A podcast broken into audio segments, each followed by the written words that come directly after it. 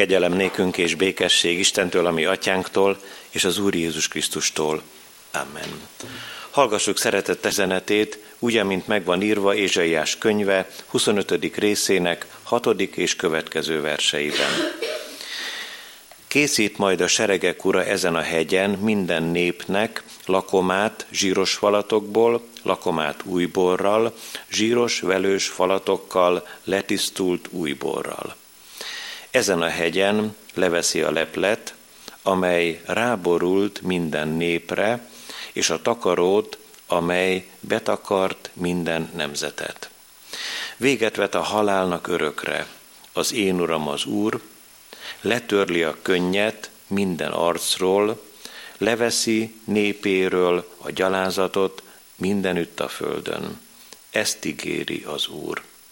Benne reménykedtünk, és ő megszabadított minket. Itt van az Úr, benne reménykedtünk, vigadjunk és örüljünk szabadításának. Moab megaláztatása. Mert az Úr keze nyugszik ezen a helyen. Moábot pedig eltapossák lakóhelyén, ahogyan a szalmát trágya lébe tapossák. Széttárja benne kezeit, ahogyan széttárja az úszó, ha úszik. De az Úr megalázza gőgjét, hiába csapkod a kezével. Kőfalakkal megerősített fellegváradat, ledönti, lerombolja, izzé porrá zúzza. A kegyelemnek Istene tegye megáldottá, szent igényének meghallgatását, szívünk befogadását és megtartását. Jöjjetek, hajtsuk meg fejünket az Úr előtt, imádkozzunk.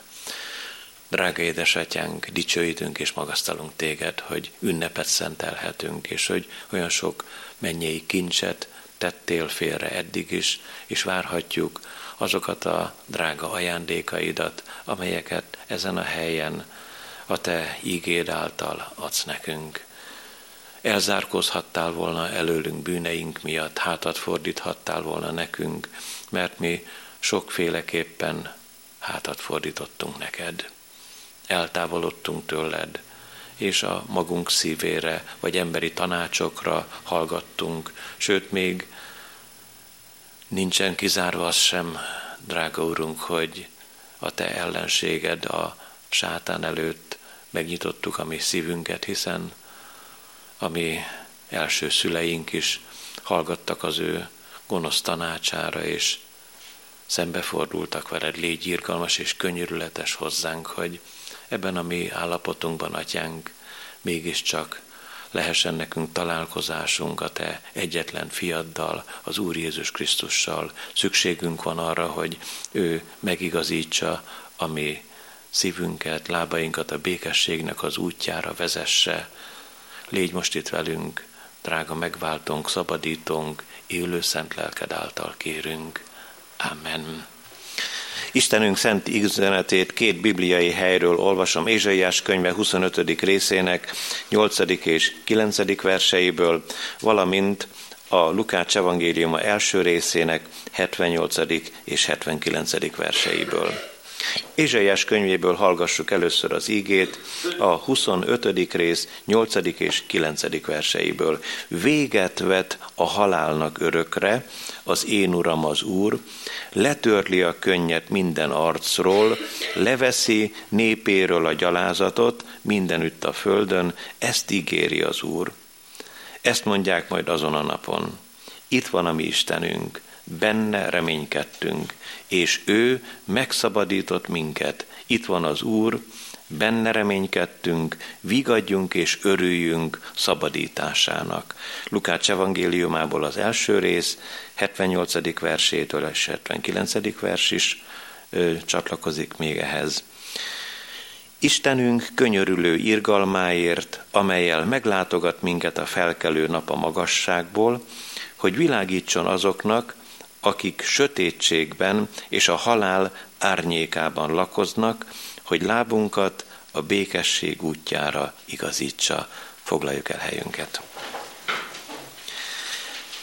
Szeretett testvéreim, Ézsaiás proféciájában egy gyönyörű szép ígéret van leírva, messze előre lát Isten szolgája, ami mennyei életünkre, amikor is a mennyei Jeruzsálemben, a Sion hegyén gyűjti össze népét az Úr, nem csak a választott népet, hanem minden nemzetből azokat, akik egyetlen szent fiát, a megváltót elfogadták, akiknek igényük volt a megváltásra.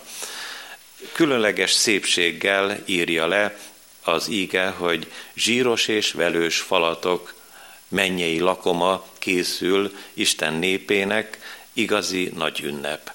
Eszünkbe jut talán az is, amikor az Úr Jézus szinte ugyanerről beszél, és a nagy vendégségre meghívja először hát a hivatalosakat, akik nem jönnek el. De a nagy vendégség mégiscsak megtartatik, és jönnek a szegények, jönnek a sérültek, az ige így írja a csonkabonkák a Károli fordítás szerint, és mégiscsak megtelik a ház, és gyönyörű ünnepet ülnek. Erre a mennyei csodára készít fel ezen az utolsó vasárnapon bennünket Isten szent lelke, de bizony, amikor a mennyei csoda előttünk kirajzolódik, látszik mögötte valami sötét felhő, a halálnak a valósága. A halál árnyékában ülőkre fény ragyog, és Isten igéje Ézsaiás proféciájában is beszél a halálról, de úgy, hogy megoldást készít, véget vet maga az Úr, a mindenható Isten a halálnak örökre. A mai délőttön a halál árnyékában szeretnénk meglátni az életet. Talán a kis Emma kivételével mindannyian úgy vagyunk most itt a mi közösségünkben, hogy bizonyos gyászokat már megéltünk. Lehet, hogy súlyosakat, lehet, hogy régieket, az sincs kizárva, hogy esetleg közülünk valakinek friss gyásza is lehetett. Talán azért, hogy értenénk ennek a valóságát és kemény voltát, hadd mondjam el én is, hogy hát olyan életkorú lehettem, mint az Emma, mert tíz éves még nem vagy ugyan, vagy Emma tíz éves? Nem, de leszel nem sokára, gondolom egy-két éven belül, és én éppen tíz éves voltam, tíz-tizenegy éves, amikor a mi családunkban két nehéz gyász szakadt ránk. Meghalt a nagyapám, az anyai nagyapám, akitől mi távol laktunk. Olyan 200 kilométerre egy olyan nagyon komoly embernek az arca rajzolódik ki most így én előttem, soha nem láttam, hogy úgy szívéből, lelkéből kacagott volna. Mosoly volt az arcán, nagyon barátságos, kedves öreg bácsi, aki elérte a 82. esztendejét, és az édesanyám mindig mondta, hogy, hogy a nagyapám, amikor hát ebbe a nehéz időszakba lépett, akkor sokszor elmondta, hogy az édesanyámat így szólította meg, hogy kislányom, de nehéz az élet vége. És aztán meghalt, és mentünk a temetésére, akkor még nem volt ravatalozó, és a, a, a legszebb szobában volt hát felravatalozva, és én megdöbbentem, hogy beléptünk az édesapámmal, hideg téli idő volt, és édesapám lehajolt, és megcsókolta a halott nagyapámnak a homlokát. Azután ez az én gondolataimban így villanásszerűen megjelent, de különösebb, erősebb kötődés nem volt bennem. Jött a következő év, 1966, és akkor meghalt a 18 éves testvérem. Kijött édesapám szobájából, és úgy átölelt engem, és azt mondta, meghalt Zsoltika. Ezzel már nem tudtam mit kezdeni. Nagyon együtt voltunk, egy fedél alatt éltünk, Súlyos és nehéz gyász volt ez abban az időben minnyájunknak. A halál árnyékában ültünk.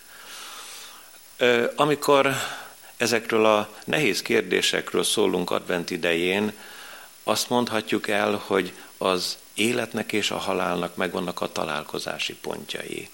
És jó, hogyha most mi az életre figyelünk oda sokkal inkább, mint a halálnak a valóságára, mert az ige azt mondja, véget vet a halálnak örökre. Ezért, szeretett testvérem, te is várjad az életet. Ez lesz az ige első üzenete. A második gondolat ne kös szövetséget a halállal, és utoljára pedig majd, amiről hát kiemelten is gondolkozunk, arról szólunk néhány szót, amit így olvastunk az ígéből, véget vet a halálnak örökre.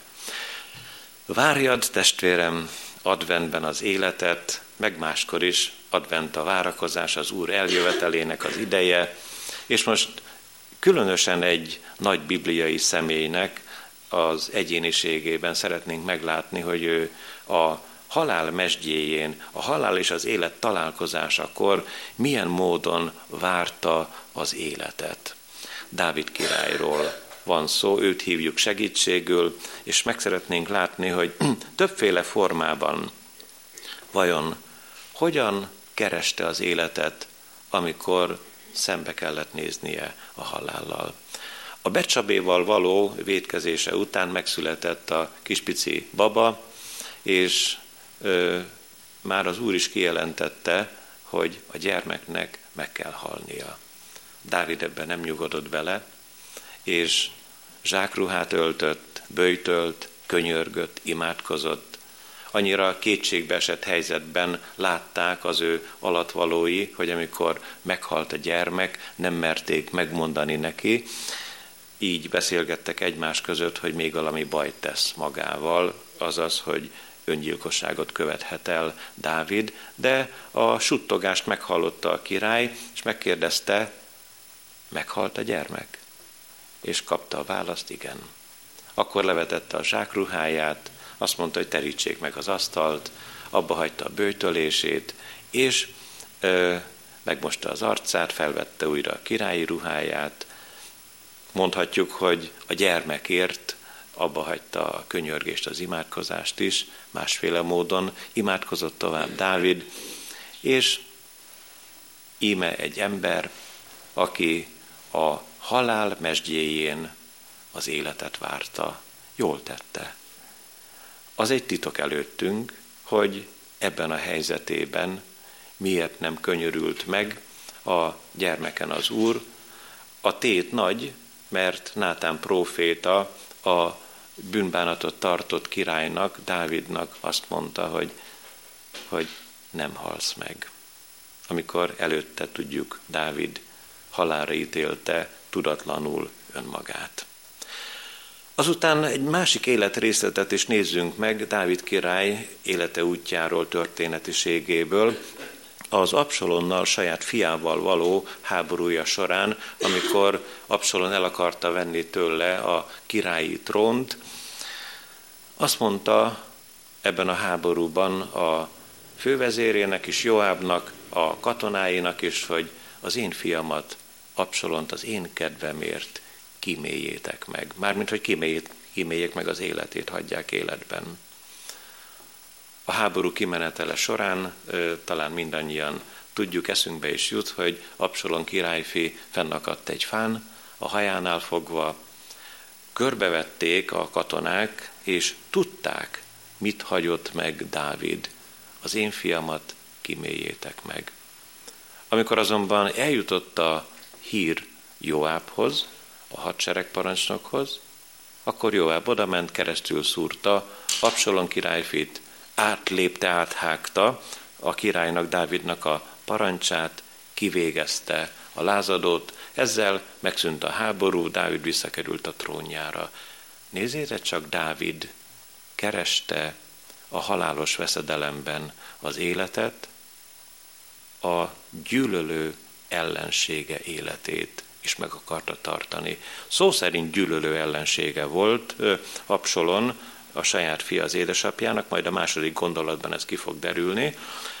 És csak utalásszerűen szeretnénk szólni arról, hogy kétszer is megölhette volna Dávid az őt megelőző királyt Sault, mind a két alkalommal megkímélte egyszer, levágta a kardjával a király palástjának a szegélyét, aztán azt felmutatta, és aztán egy másik alkalommal pedig az egyik vitézével elvette a királynak a láncsáját, meg a korsóját, azt is felmutatta. Saul rájött arra, hogy mind a két alkalommal meghalhatott volna Dávid kezétől.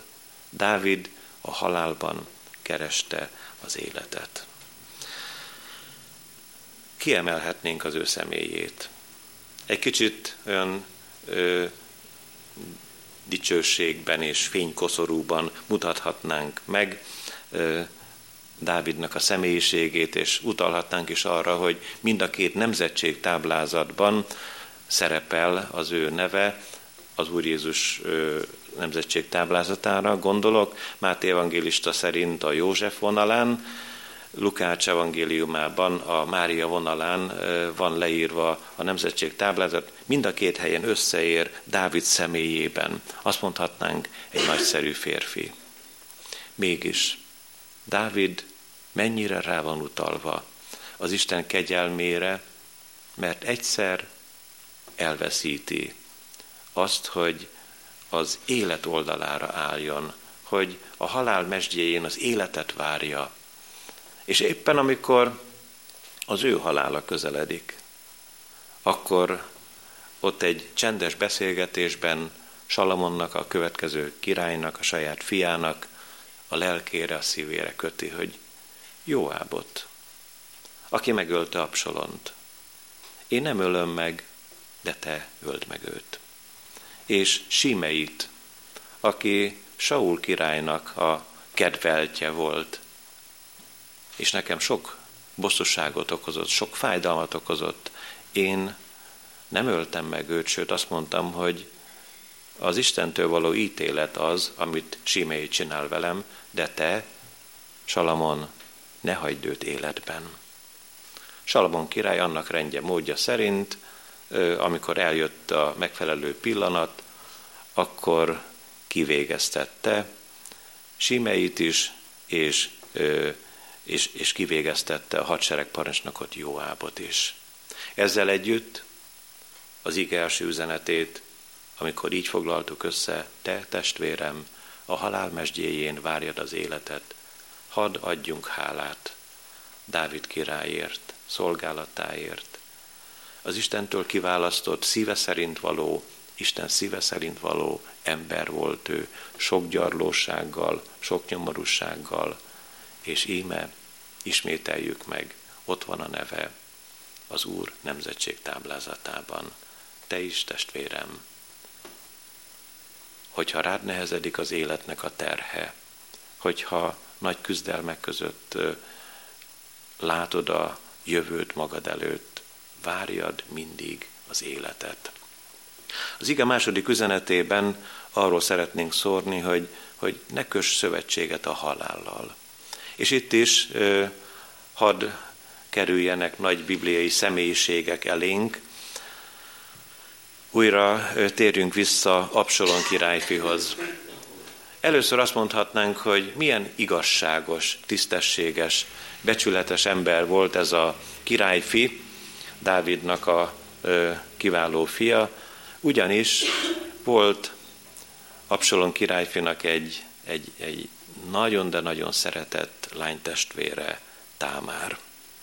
És volt kettejüknek egy közös féltestvére, Amnon, és Amnon egyszerre csak valahogy elkezdett epekedni, vágyakozni a saját féltestvére Támár után, és ebből egy veszedelmes helyzet kerekedett ki, amikor is erőszakkal rárontott Amnon királyfi Támárra, akkor ez a szerencsétlenül járt leány a bizalmas testvérének a vállán sírta ki magát, és Absolon végighallgatta, és bosszút forralt.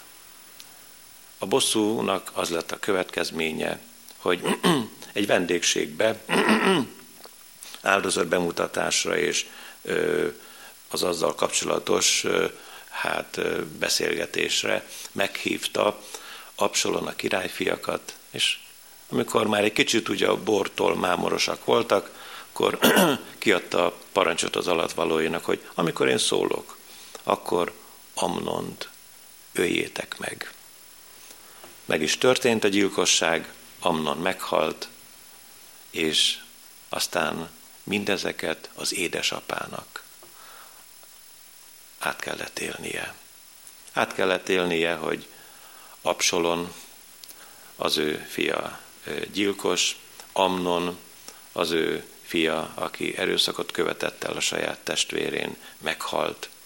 És gondoljuk csak el, hogy milyen lelki helyzetben lehetett szerencsétlen Támár, akinek a lelkére rátelepedett a fájdalom, hogy miatta van egy halál, és miatta lett a testvére, a másik testvére Absalon gyilkossá.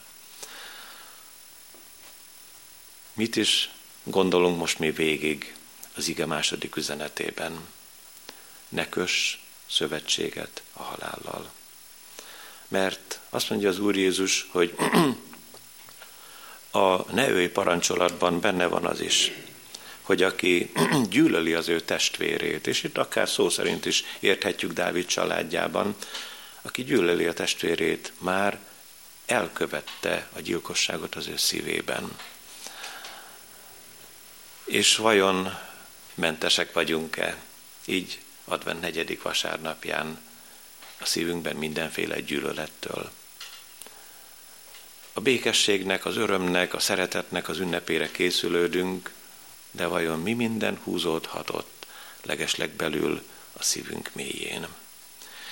És azért hadd jelenjen meg előttünk egy másik bibliai személy, és itt egy picit távolabbra tekintünk, nem csak a Szentírásra támaszkodunk, hogy megértenénk, milyen veszedelmes, félelmetes dolog szövetséget kötni a halállal. Heródes király gonosz egyénisége hadd figyelmeztessen meg bennünket. Hadd figyelmeztessen minket. Heródesnek a történeti leírás szerint, tehát nem a Bibliának a gondolatait mondom most, tíz felesége és tizenöt gyermeke volt. És a tizenöt gyermeke közül hármat biztosan, de talán még többet is, dühében egy alkalommal keresztre feszítetett saját gyermekeit. Igaz, hogy ezek a gyermekek úgy gondolták, hogy elég volt már az apjuk királyi uralmából, jó lenne a helyére kerülni valamelyiküknek. Azután, amikor feleségül vette a tíz feleségek közül a legszeretettebb feleségét, Mariamnét, a Mariamne a testvérét kinevezte az új, akkor Heródes keze által felépített Jeruzsálemi templom főpapjává. Heródes ezért megharagudott rá, és rendezett egy nagyon kellemes kis mulatságot. Meghívta a sógorát is erre a mulatságra. Heródesnek e, ilyen e, gerinc és csont problémái voltak, és hát egy nagyon előkelő fürdőhelyre járt gyakorta, vitték hatan ilyen kézi hintóval a vállukon hurcolták a királyt, és hát ment az ő sógora is, és ahogyan ott a fürdőben igen-igen jól érezték magukat, maga Heródes egyszer csak megfogta a sógorának a fejét, alányomta a vízbe, és eltűnt az ő sógora. Aztán Mariamnét is megölette, saját feleségét, az anyósát is megölette. Hogyha végig gondoljuk, és nem részletezzük tovább ezeket a borzalmakat, akkor Heródes szövetséget kötött a halállal. Nem is érintettük még a legborzalmasabbat, ami le van írva Isten igéjében, hogy a betlehemi gyermekeket válogatás nélkül megölette, gondolva arra, hogy köztük lesz Isten fia, Jézus Krisztus a világ megváltója is.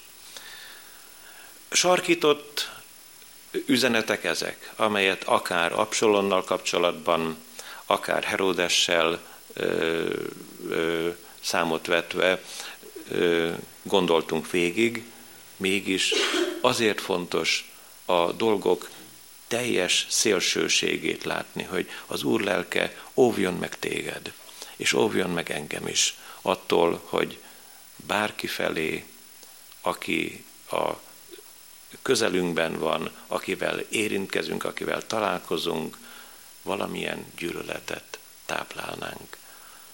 Kért, hogy az Úr lelke vegye ki a szívedből a gyűlöletet, és vegye ki az én szívemből is, és ne is engedje be, mert abban az esetben mi magunk is szövetséget köthetünk a halállal.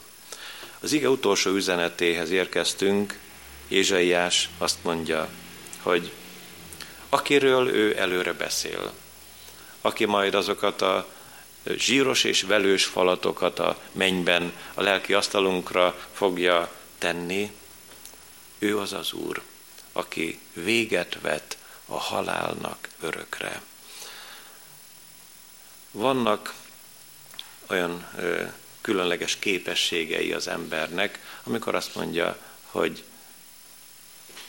nincs lehetetlen az ember előtt. Tényleg az Úr úgy teremtette meg, ami világunkban az embert, hogy azt mondta, hogy hajtsd uralmad alá, ezt a világot uralkodja a tenger halain, az ég madarain, a földön élő állatokon, megvan a lehetősége az embernek arra, hogy mindent meghódítson.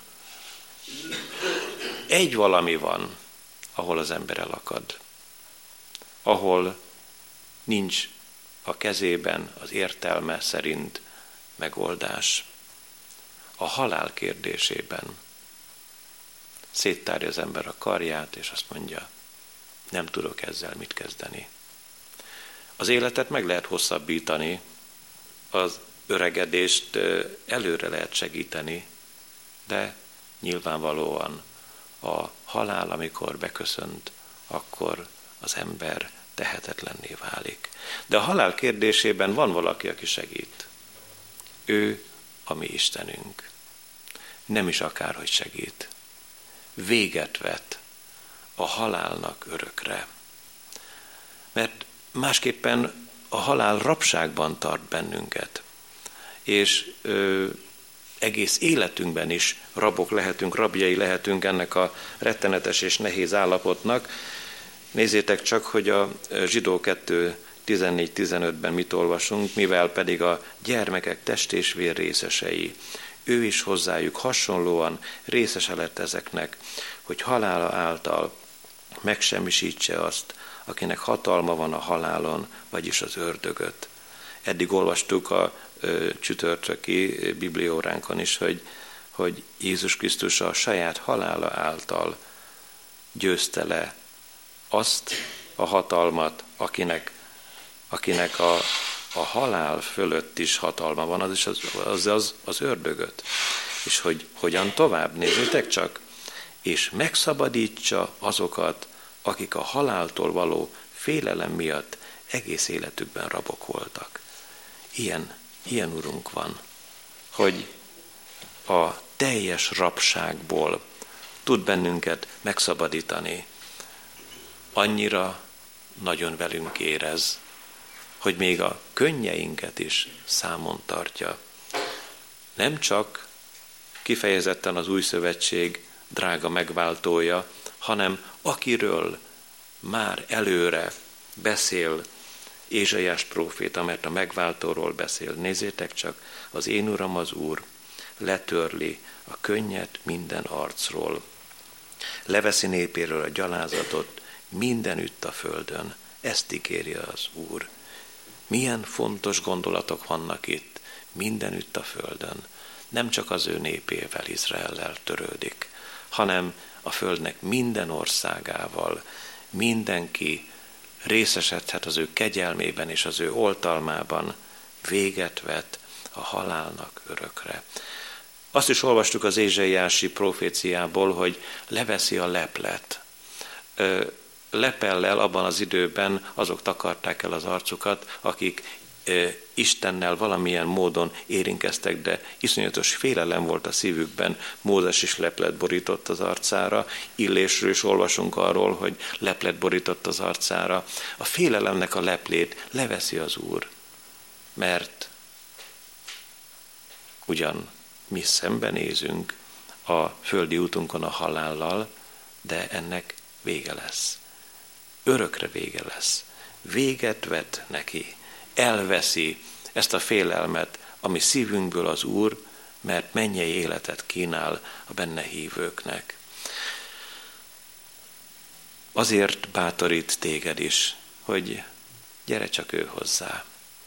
És amikor Istennek háttal vagyunk, amikor előle menekülünk, vagy ne talán őtől lefélünk, akkor ő vissza akar fordítani szembe akar fordítani önmagával, át akar ölelni bennünket, ezt az íge megtérésnek hívja. Be is fejezzük, és egy nehéz részét is hadd tegyük tisztába ennek az ézsaiási üzenetnek. Egy, egy népről borzalmakat ír le. Moab népéről azt mondja, hogy olyanná válik ő előtte, mint a trágya, ahogyan a szalmát a trágyába tapossák. És ö, megpróbál ez a, ö, ez a nép onnan kimenekedni, széttárja a kezeit, ki akar úszni belőle, de a gőgjét letöri az Úr, ilyeneket mond róla, ledönti, lerombolja, izzé porrázúzza. Hát ilyen a mi Istenünk, hogy kiválaszt egyik vagy másik népet, és azt ízé és porrázúzza. Nem erről van szó. Moábnak ugyanúgy felkínáltatott a kegyelem, mint ahogy minden népnek ezen a világon, mert hiszen az erőbb olvastuk, hogy leveszi népéről a gyalázatot mindenütt a földön. Moab népe közül emeljünk csak ki valakit. Rút a Moábita asszony. Dávidnak a nemzetség táblázatában benne van. Nem is kell túl sokat lépegetnünk fölfelé. És íme a fiatal Rút eljött az ő anyósával, Naomival, és azt mondta, hogy néped az én népem, és Isten az, az én Istenem. Ahol te meghalsz, ott akarok meghalni, ott temessenek el engem úgy segítsen az Isten, hogy engem csak a halál választ el te tőled.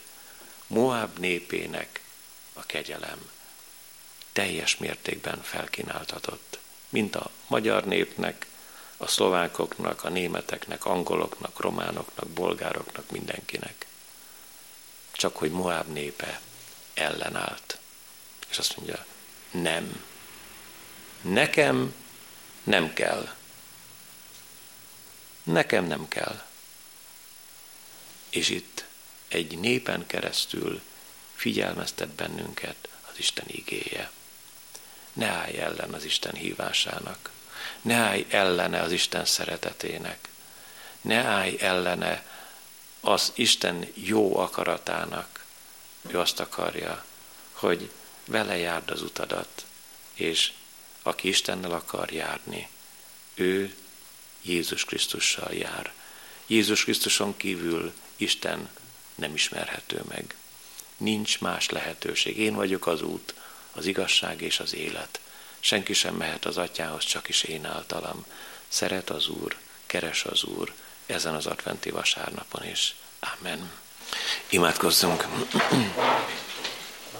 Boldogok vagyunk, drága Uram, hogy közeledbe engedsz bennünket, pedig nem vagyunk mi mások jobbak, többek, mint a te szolgád Dávid király volt. Mégis kétségeiben, félelmeiben, lelki gyötrelmei között kereste a te jelenlétedet. Segíts, hogy mi is jöhessünk te hozzád, fiat keresztje alá. Szeretnénk úgy találkozni veled, hogy békességet nyerjen az életünk zaklatottságainkban, amikor egyszerre jelen van az élet és a halál, és egészen közel van egymáshoz az életünkben, segíts nekünk, hogy az élet oldalára álljunk, hogy az életért könyörögjünk Te hozzád. Segíts arra is, hogy amikor azt látjuk meg, hogy fogynak az éveink és évtizedek futnak el felettünk, ne az elkeseredésnek a lelke gyötörjön minket, hanem a te szent lelked vezessen, hogy a mi országunk mennyekben van, honnét a te egyetlen szent fiadat, a megtartó Jézus Krisztust is várjuk. Olyan jó, hogy ő elváltoztatja a mi halandó testünket, és dicsőséges mennyei testet ad azoknak, akik ő benne hisznek. Ments meg attól, hogy hívásodnak ellene álljunk, hogy téged a te szeretetedet, ölelő karjaidat visszautasítanánk. De ments meg attól is, hogy a te személyed félelmet ébresztene a mi szívünkben. Köszönjük, hogy a félelemnek a, a leplét takaróját levetted a mi arcunkról, és hogy téged fiatban ismerhetünk meg. Köszönjük a drága megváltót, köszönjük a drága szabadítót, köszönjük, hogy a menny fényéből elengedted ide, és ő benne jelent meg a ma fényes hajnali csillag, ő benne jött el a naptámadat, és meglátogatott minket. Ő benne vagy teljesen velünk, atyánk. Köszönjük, hogy te vagy az Immanuel Jézus Krisztus, és benned velünk van az Isten. Maradj velünk az ünnepek napjain, és csendesítsd meg a mi lelkünket, hogy örömünk benne teljes legyen. És hogyha vannak vagy lesznek nehézségeink, megoldatlan kérdéseink, hadd vigyük a te színed elé, és a te szent lelked erejével gyógyíts be lelki sebeinket, kötözges be azokat, hogy téged magasztaló gyermekeiddé lehessünk. Köszönjük, hogy együtt lehettünk ma a te nevedben. Amen. Együtt mondjuk el az Úr Jézusnak az imádságát. Mi, atyánk, aki a mennyekben vagy, szenteltessék meg a te neved. Jöjjön el a te országod, legyen meg a te akaratod, amint a mennyben, úgy a földön is. Minden napi kenyerünket add meg nékünk ma, és bocsásd meg védkeinket, miképpen mi is megbocsátunk az ellenünk védkezőknek. És ne vigy minket kísértésbe, de szabadíts meg a gonosztól, mert tiéd az ország, a hatalom és a dicsőség mind örökké. Amen. Örüljetek az Úrban mindenkor, ismét mondom, örüljetek. A ti szelítségetek legyen ismert minden ember előtt, az Úr közel. Semmiért se aggódjatok, hanem imádságban és könyörgésben mindenkor hálaadással tárjátok fel kéréseiteket Isten előtt, és Isten békessége, mely minden értelmet meghalad, meg fogja őrizni szíveteket és gondolataitokat Krisztus Jézusban. Amen.